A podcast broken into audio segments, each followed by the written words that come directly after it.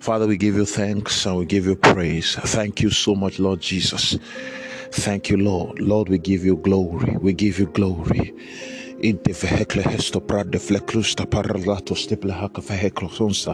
Father, we thank you in the name of the Lord Jesus. We give you praise. Jesus. In the name of the Lord Jesus. Lord, we ask in Jesus' name that you'd speak to us and cause the next few moments to be for life, for light, and for lift. In Jesus' precious name, we pray. Amen and amen and amen. Well, good morning. It's an honor to be in your space, bringing you God's word. I trust that you rested well. Um, something very important that I have said, and I feel it's important that we put it in perspective that you have a calling, a calling to grow up spiritually. Why is it a calling to grow up spiritually? Because you were destined to be conformed to the image of Christ it means that at the start, at the start, at least vitally, at least vitally, at the start, at the start, you are not exactly like Christ.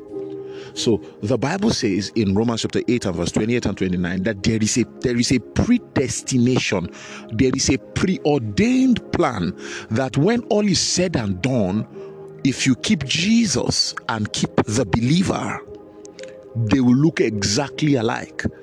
Of course, potentially, the Bible says in the book of Hebrews that He's not ashamed to call them brethren. That means, uh, in the in the legal sense, you are like Christ. Yes, you are one with Him. Yes, agreed.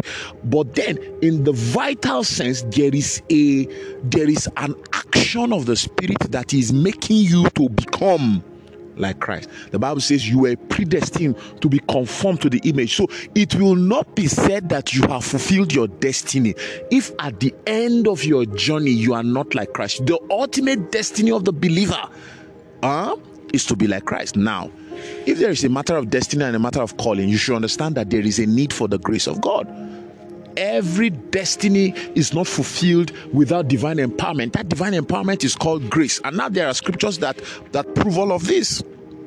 But you know, the podcast is just enough for you to be hungry eh, enough to study. Okay, so there is grace. So I have again said that you have grace to grow spiritually. You have grace.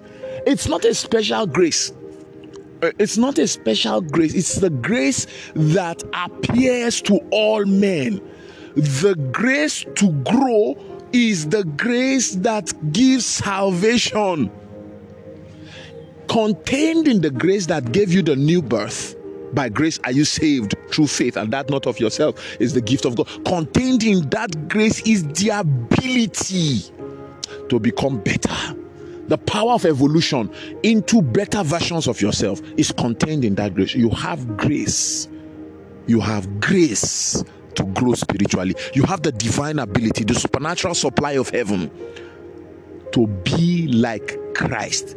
So there are places where I am struggling and I am seeing certain things. I say, This is not like Christ. You too are struggling. You are seeing certain things. You are saying, No, no, no, no, this is unlike Jesus. Well, you are tempted to give up, do not give up because you have grace.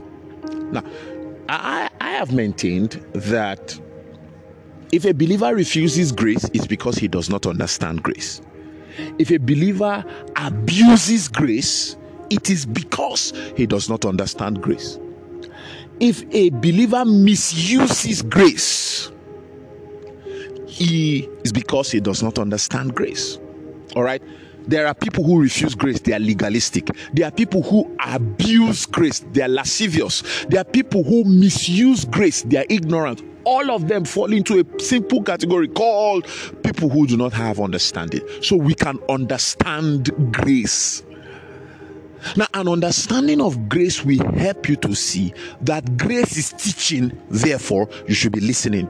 So, the way to maximize the grace of God is to be a student a listening student. Listen to the word of God. If you want to grow spiritually, you listen to the Spirit of God. That listening is the way you are maximizing grace because the Bible says grace is teaching. If grace is teaching, then you need to be listening. All right. So, where we have missed it largely is our heart posture. Grace is not just poured out on us to make us do something we don't feel like doing. We feel like everything will happen without our cooperation. That's not what Scripture says. Scripture says the grace of God that appears, the uh, grace of God that bringeth salvation has appeared to all men. Teaching, teaching. So if it's teaching, we need to be listening. I trust that bless you. Let me start to bring a word of faith and hope.